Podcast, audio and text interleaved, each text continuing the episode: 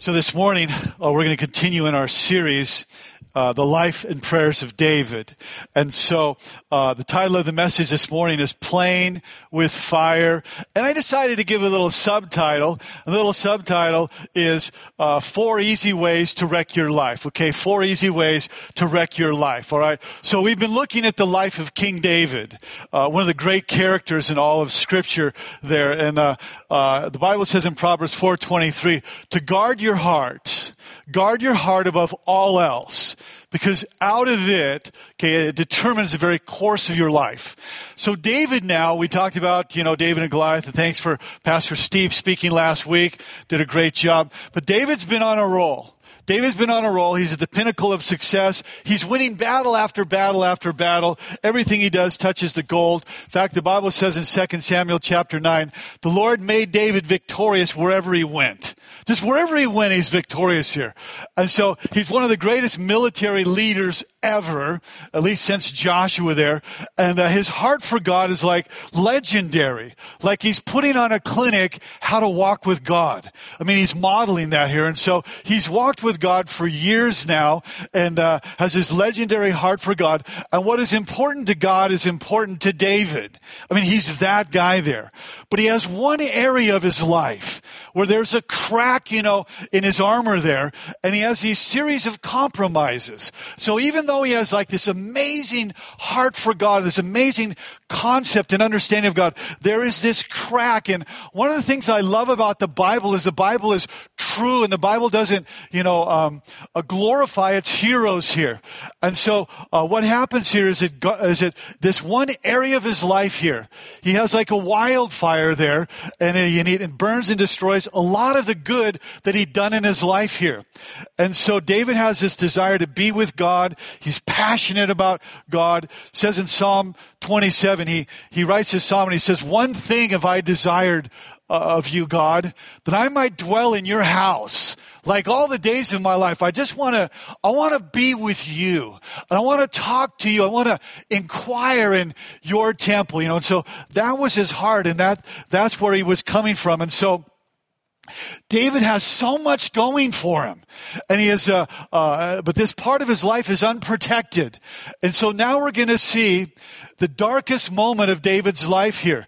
David crashes, and David wrecks his life here, and so. Uh, but what I want us to see is this: what I want you to lock onto is this, is that no matter what happens in your life, I mean, it gets as bad as it can get, we're going to see here. But no matter what happens, there's hope. There's hope for you, hope for our lives that can be turned around.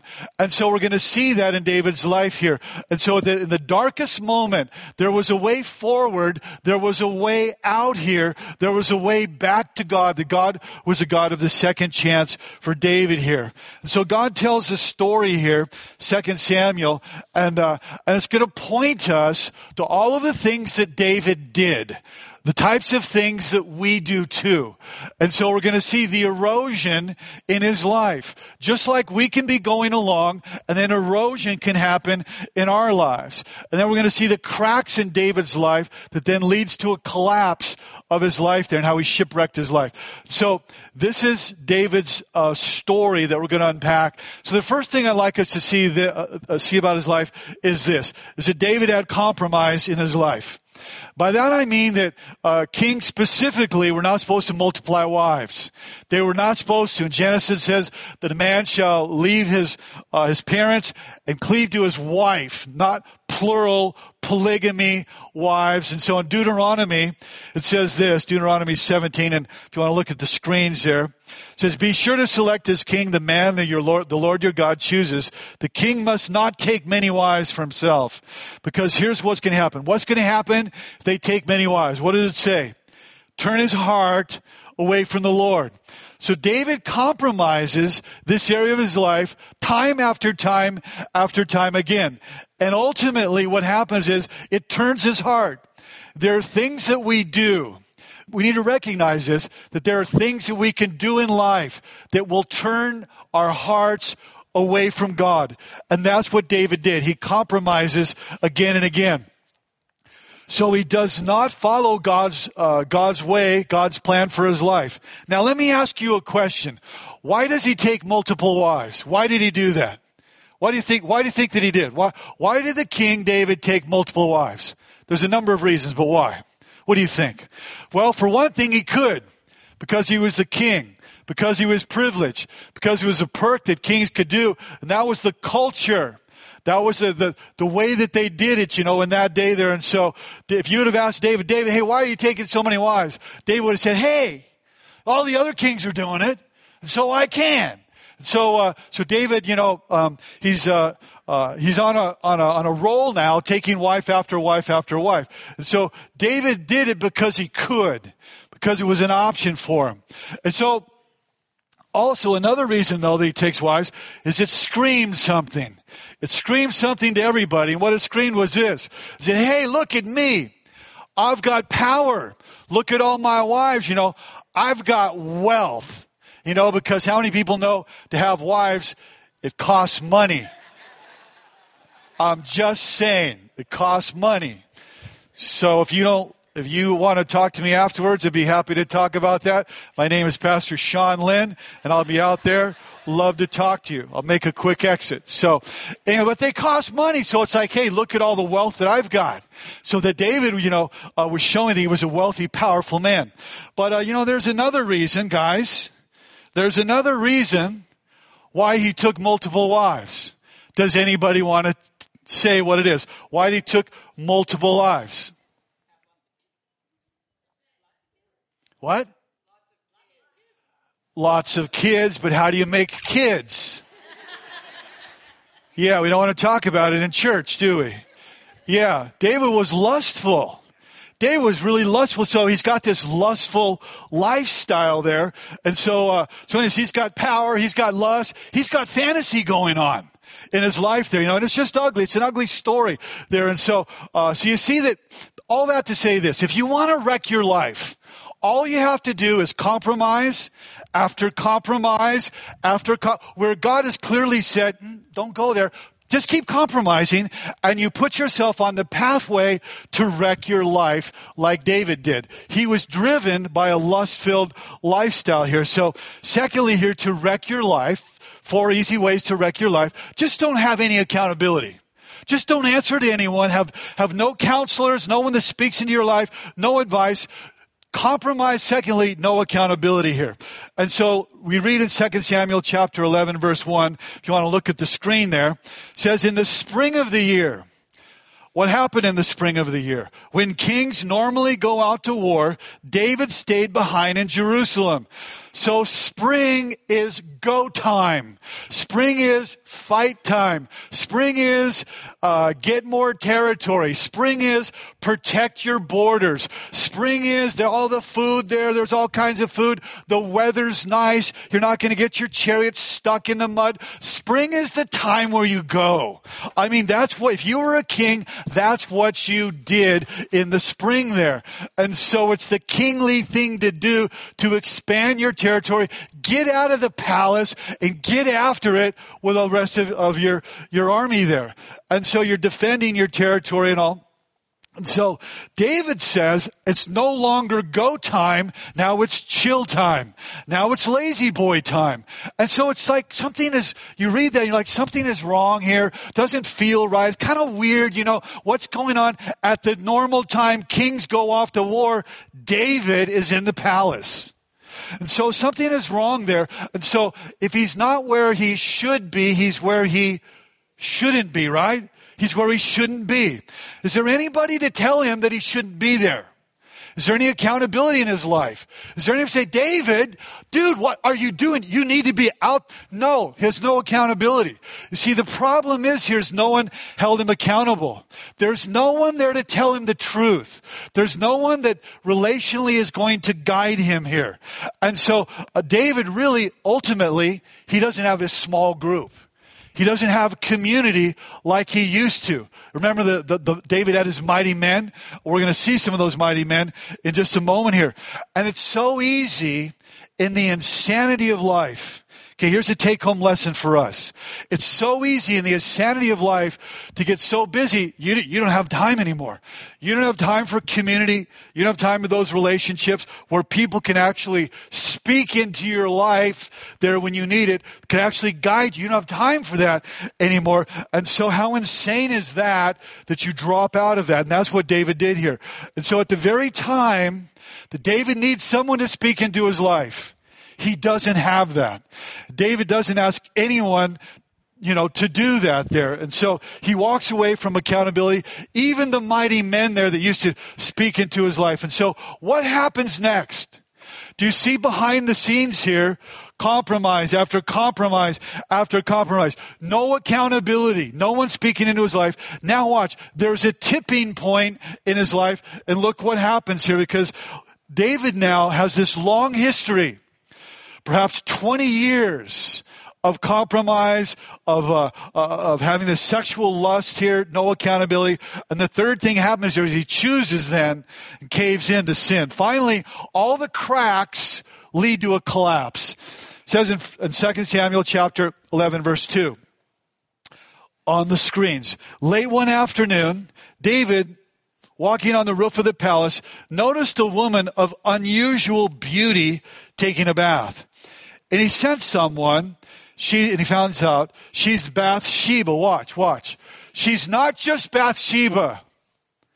She's Bathsheba, the daughter of Eliam, the wife of Uriah, the Hittite.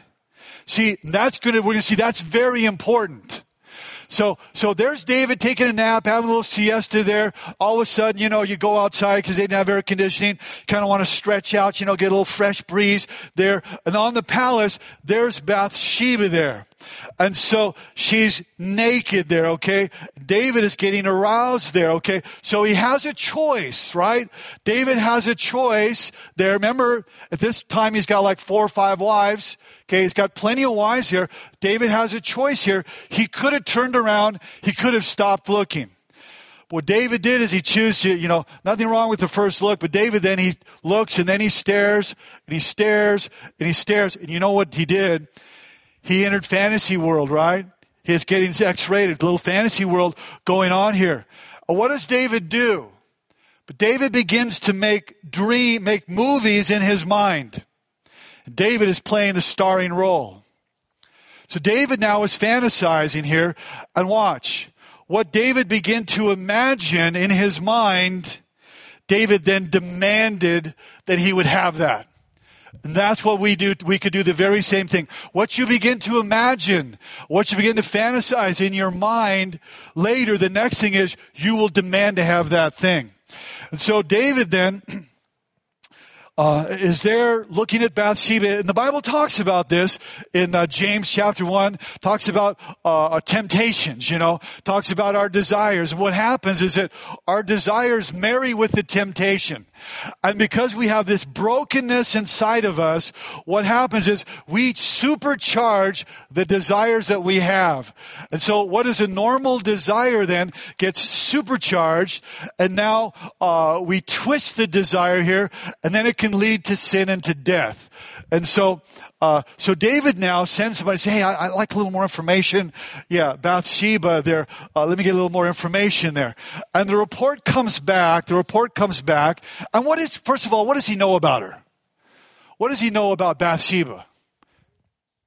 She's got a good body. But she's hot. Yeah, yeah, she's beautiful. That's all he knows. Okay, what is he doing to Bathsheba? He's objectifying her. That's all he's doing. Okay, and so we see here, now watch, the report comes back and it says, hey, king, king, king. The servant says, king. Now remember, he can only say so much because he's a servant and, uh, uh, and he's talking to the king. He says, she's Bathsheba, the daughter of Eliam and the wife of Uriah. In other words, David, she's not just anybody.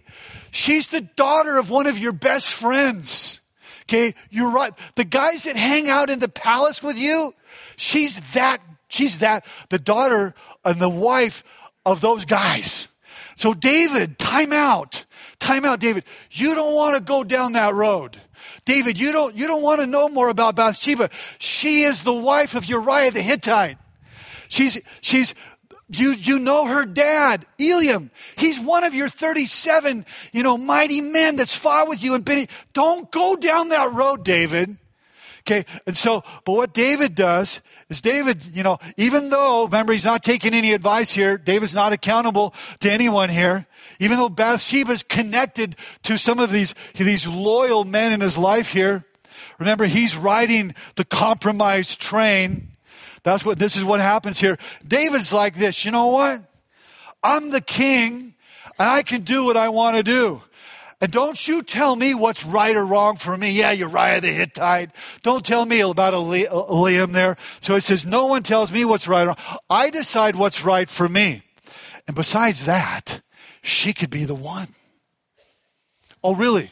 If you already have five, four, five, or six, she could be the one. And so you've never even met her here. All you know, she has a good body, but she can be the one here. And so, uh, so what happens is really, you know, we hear a lot about in culture. This is a Me Too story. This is a Me Too story. And so, uh, what is she going to do? You know, when the king approaches her, I mean, what are the guards going to do there? And so, uh, so what happens here is David makes this unwanted and inappropriate sexual advance toward her. It's kind, of, it's kind of a quasi rape deal going on here. A Me Too story. So we don't throw Bathsheba under, under the bus here. Like, what is she supposed to do? And so um, David is abusing his power.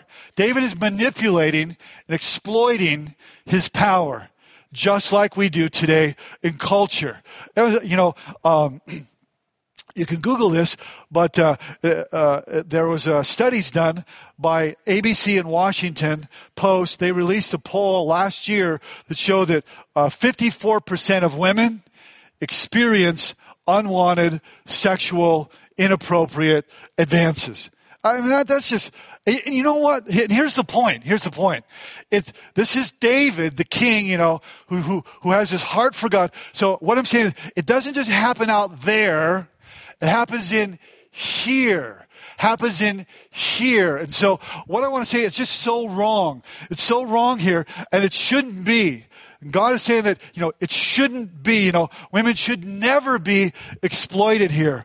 And so uh, they should be apologized to for, for what has been done in American culture to them. It is absolutely wrong. And that is what David is doing here. And you see, what we're going to see now is the absolute devastation and the absolute um, sadness on steroids that happens because of his choices here. Because of the compromise after compromise after compromise, because of his choice here, because he's not accountable, we're going to see how he wrecks his life here. So uh, David now has a moment. What's he going to do? You know, she comes back and says, uh, he gets word that uh, the pregnancy test came back positive. And so, uh, uh, and so what are we going to do here? David's saying, you know what? The clock is ticking. I've got to move fast here. I've got to cut. I'll figure this. I'll figure this thing out here. I'll figure. I'll figure it out. I'll figure it out here. I know what I'm doing. I'm gonna get Uriah. Get Uriah. That's what I'll do. I'll bring. You know what? Get Uriah. Have Uriah come here, and uh, I've got it. And he brings Uriah. Says Uriah, Uriah. You know I really, I really care about you, and and uh, this is on me, Uriah. Uh, I'm going to give you a night with your wife. You go enjoy yourself. You know being out there fighting the battle with all those guys. It's, it's cold, it's rough out there. You have the night with your wife and uh, enjoy. You know, you know what I mean, Uriah? Go ahead, enjoy your time.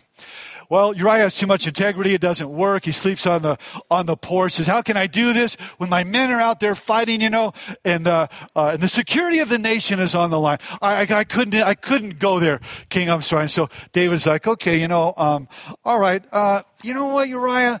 Uh, I really care. I'm going to give you another night. And uh, so, uh, but what he's going to do here, David is so devious, is I'm going to soften him up. He asks him, I'm going to soften him up. I'm going to give him a little wine here. I'm going to soften his resolve, and I'm going to get a little get him a little toasted here, and then uh, yeah, go have that that that night I was talking about. Enjoy that night with Bathsheba. Again, he has too much integrity to do that. David's like, dang, what am I, what am I going to do? What am I going to do? So I got it. I got it. Got it. I'll figure it out here. And so what is David doing? The same thing we're doing. Is David's got a cover, right? He's got a choice. Am I going to cover my sin? Okay. Or am I going to confess? And so plan B is murder. And so here, this man with legendary heart for God, now is going to murder Uriah.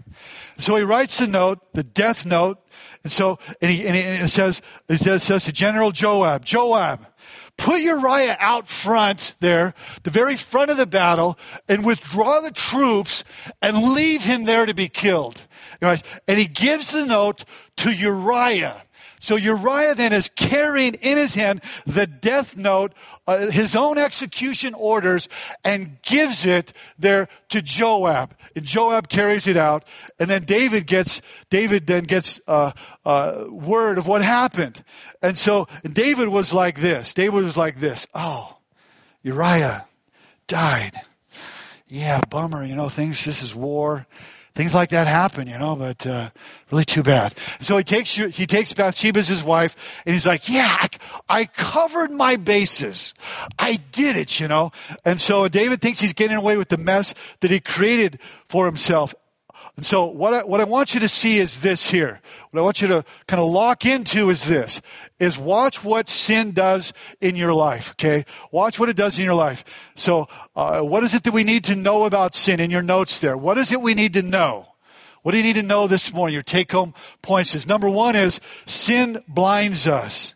Sin blinds us. And so uh, now I get it. I get it. You know, we live in America here and sin, you know, it's like, you know, we kind of trivialize sin and kind of, kind of, uh, uh, you know, minimize it. You know, oh, that was just so, that chocolate was so sinful, you know, and uh, uh we just we trivialize in culture like sin. You know, it's like come, come on, you know, like what, what does that have anything to do with my life? Yeah, it does. So let me let me unpack that for a moment.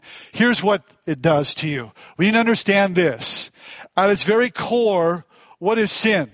Sin is this. Sin is it says, I get to decide. See, I, I, God, you don't get to decide for me. I get to decide. It's on me to choose. So, see, sin is our inclination to break stuff.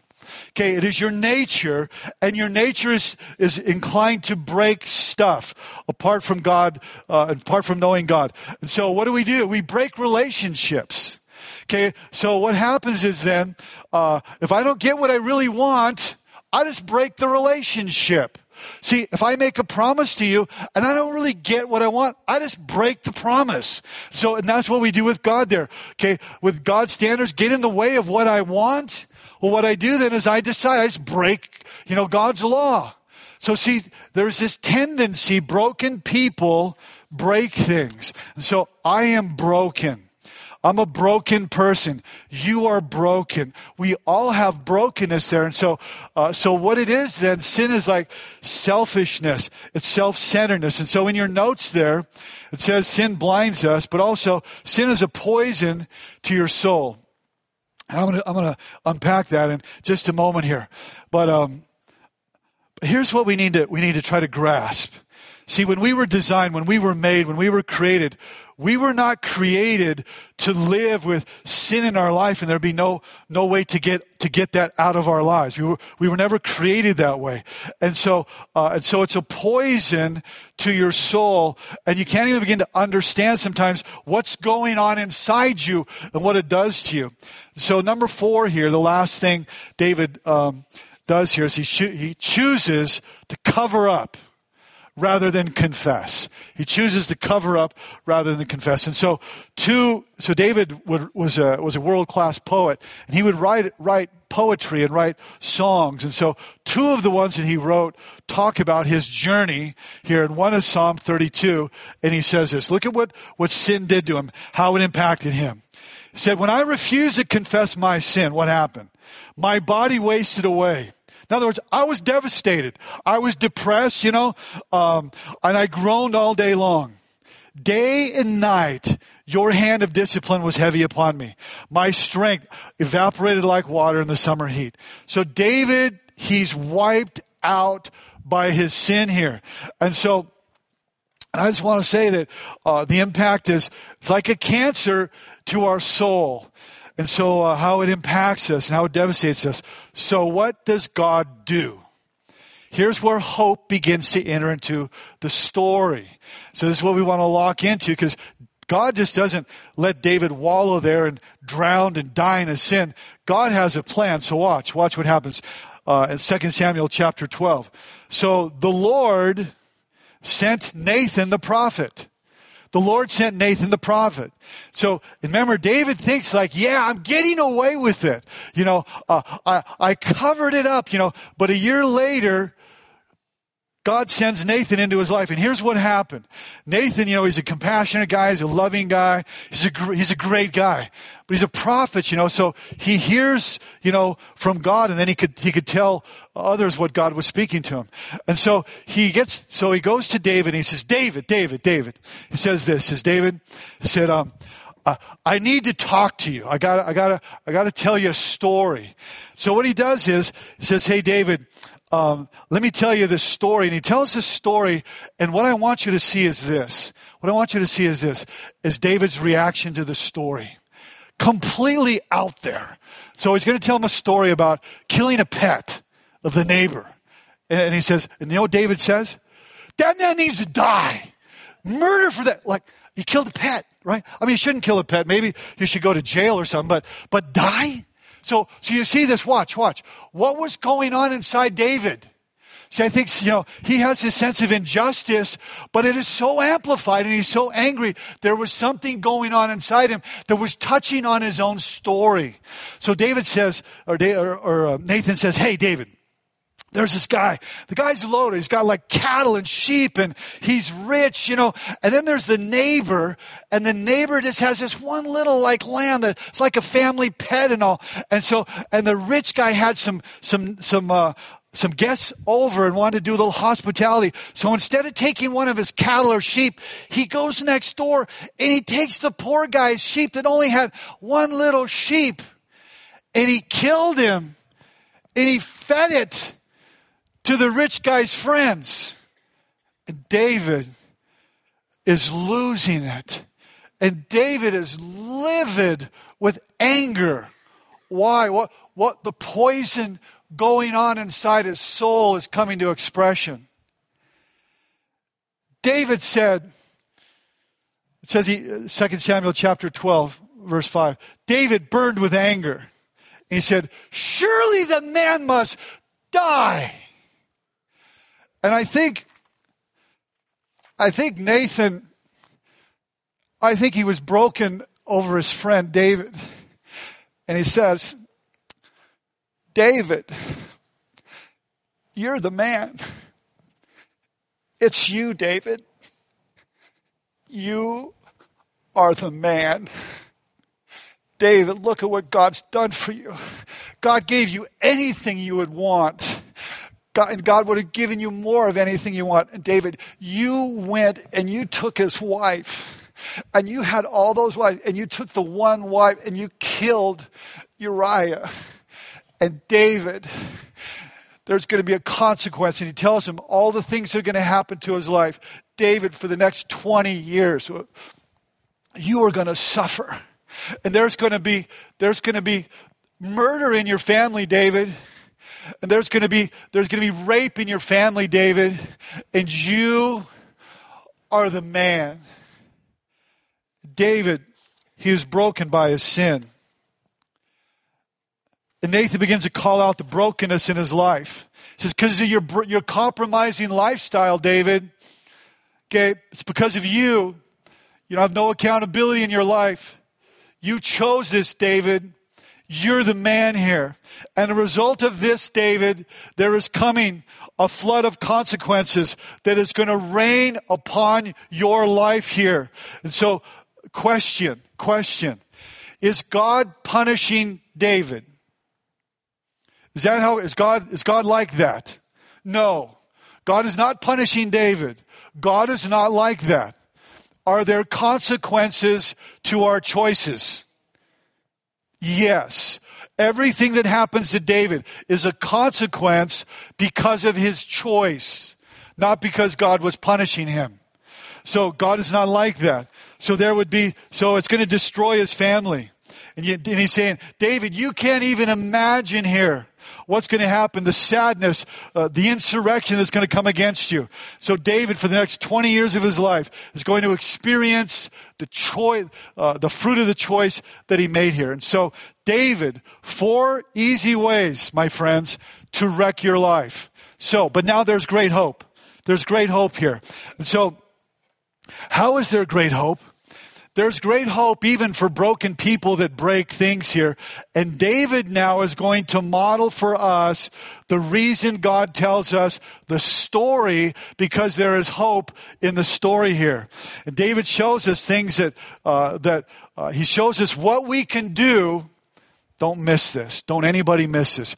David is going to show us what we can do in broken world moments. Okay? If you have a broken life, okay, a broken moment here, here's what you do. Here's how you find hope and love and forgiveness and, and, and the strength and the power and the guidance to go forward no matter what has happened in your life. So, in your notes there, we find hope in this. In your notes, two words. Two words the Bible gives us. One, confession, and secondly, repentance. Confession and repentance. And I get it. I get it. When I say those words, you know, some people are like, hey, you know what? Those are like outdated words. It's kind of lame words, you know, so archaic, so old, kind of religious words. Just time out. Because these are words that can change your life. These words are your friends. These are, you need to get these words uh, uh, working in your life here. Because these genuinely are a couple words, concepts that absolutely will revolutionize your life. And so, anyway, so here's the beauty of it. And uh, uh, so David says in Psalm 51 how he gets reconnected to God here. Okay, and what God does within him. It says, Psalm 51 says, Wash me clean from my guilt, purify me from my sin, for I recognize my rebellion. See, he's saying, he's confessing it. He's not blaming, blame shifting, minimizing. I recognize my rebellion. It haunts me day and night. Watch. Who did he sin against? Bathsheba, Uriah, watch. Against you and you alone have I sinned and done what is evil in your sight. Confessing it, you will be proved right in what you say. You desire honesty or truth. Okay, and then he says, pure, well, here's the good news. All that he's done here, and watch what God can do. This is why you want God in your life. Purify me from my sins, and I will be clean. Wash me, wash me, and I'll be whiter than snow. Who else can do that for you? Who can wash? Who can relieve the shame? Who can relieve the guilt no matter what you've done? Remember, he is a, whatever you've done, he's a murderer, okay? This is the guy that's a murderer. He's saying, look, you, God, you're going to purify me. You're going to wash me. That's what God can do in your life. So confession starts with this. God decides. Okay, God decides. Confession starts with God decides here. And so, in other words, I don't get to decide for myself.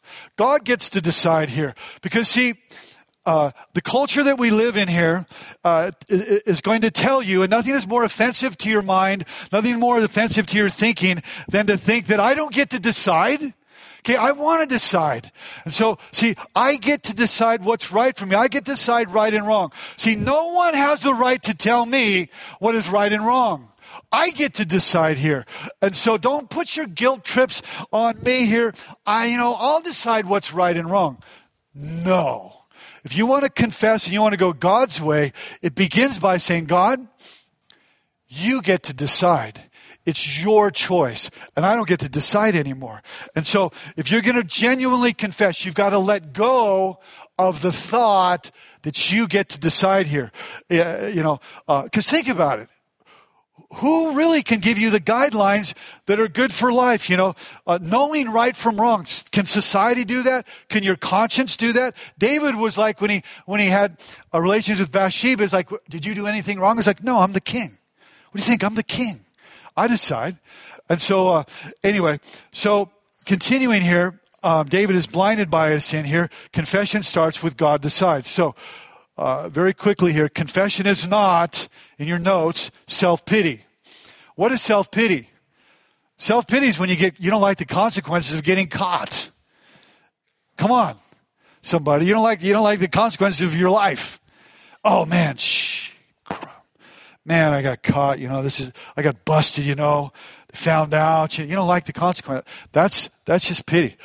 Or self-loathing. Man, I just I hate my life. I'm miserable. I hate it. You know, I'm the worst. You know, what I did. It's been so long. You know, that's self-loathing. That's not confession. So, and when you do that, what you're doing is this: you're saying, you know what? By my own misery, I'm inflicting on myself. You know, I will pay for my sin. And like your misery, you know, will if you do that, you'll never confess. So confession in your notes lets go of blame shifting, minimizing, and rationalizing. All right? So it's not about that's what my parents did, it's what my wife did, it's my husband did, you know, that's what my whoever did, you know, my boss did. No. You're no longer blame shifting, minimizing, rationalizing. Look at what David does here.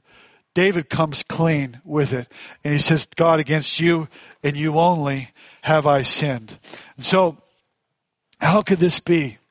So, um, uh, so here's what God does for David and what God does for us. God cleanses of, of our, our shame and our guilt and our sin. And how, how does he do that? It's leading up to our communion this morning. Here's how he did it. God, you know, we sang this morning, you are good. Think about, think about this.